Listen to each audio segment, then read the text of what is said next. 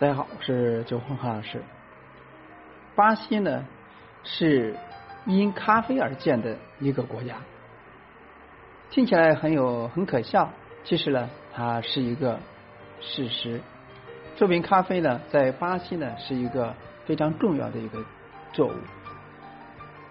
各位先生，你们或许以为咖啡和糖是西印度群岛的自然作物，然而两百多年前，西印度群岛跟贸易毫无关系的自然界里边，实际上连一棵咖啡树、一棵甘蔗都没有长出来。卡尔马克思。马克思说这番话的时候呢，西印度群岛的咖啡种植业就已经在走下坡路了。然而，在又在西印度群岛咖啡种植业走下坡路的时候，一八五零年到一九零零年，巴西、委内瑞拉等大部分中美本来就不种咖啡的国家，取代西印度群岛开始种植咖啡。还有相当一部分的印度国家以及西南。今天的斯里兰卡、爪哇和哥伦布、哥伦比亚也开始种植咖啡，而咖啡豆呢，在一定程度上重新确定了这些地区的法律规定和政策职能，拖延了这些地区奴隶制废除的步伐，加重了这些地区社会的不公平现象，破坏了当地的自然环境，但是却刺激了这些地区的经济增长，尤其是巴西。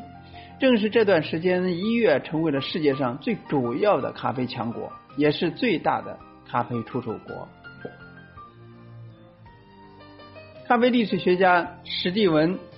托皮克说：“巴西呢，不仅仅简单的满足世界咖啡市场的需求，还生产大量廉价咖啡供北美和欧洲工人阶级饮用。巴西和中美洲直到一。”八二一年到一八二二年才开，才分别相继摆脱西班牙区与葡萄牙的殖民统治之后了，才开始重视咖啡种植业。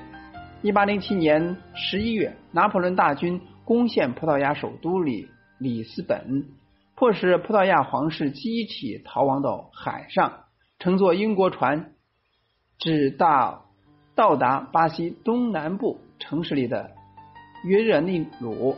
最后呢？葡萄牙当时的摄政王若昂六世定居里约热内卢。那么他在这里面呢，宣布巴西王国成立，并且呢，大力推动农业发展，在里约热内卢的皇家植物园实验性的栽种了咖啡新品种，把咖啡种子的分配给其他种植园主。一八二零年，葡萄牙国内波托尔起义爆发，若昂六世国王即刻回国，把巴西呢交给了他儿子佩德罗，并封其为摄政王。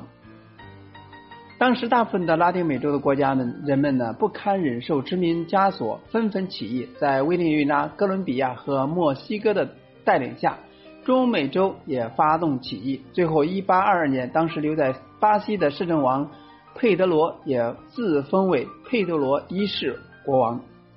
一八三一年，他顶着群众的巨大压力，让位给自己年仅五岁的儿子。九年以后，经历了一系列的暴政和纷乱，佩德罗一世控制住了局面，受到人们的拥护。十四岁的佩德罗二世即位，在佩德罗二世的长期统治下。咖啡成为了巴西最重要的产物。从这段历史来看呢，那么巴西是因为咖啡而建立的王国，也显现出了巴西现在它的国际地位，被称为咖啡第一大生产国，也是第一大出口国。是不是大家有茅塞顿开的感觉呢？今天呢就到这里，咱们下次再见。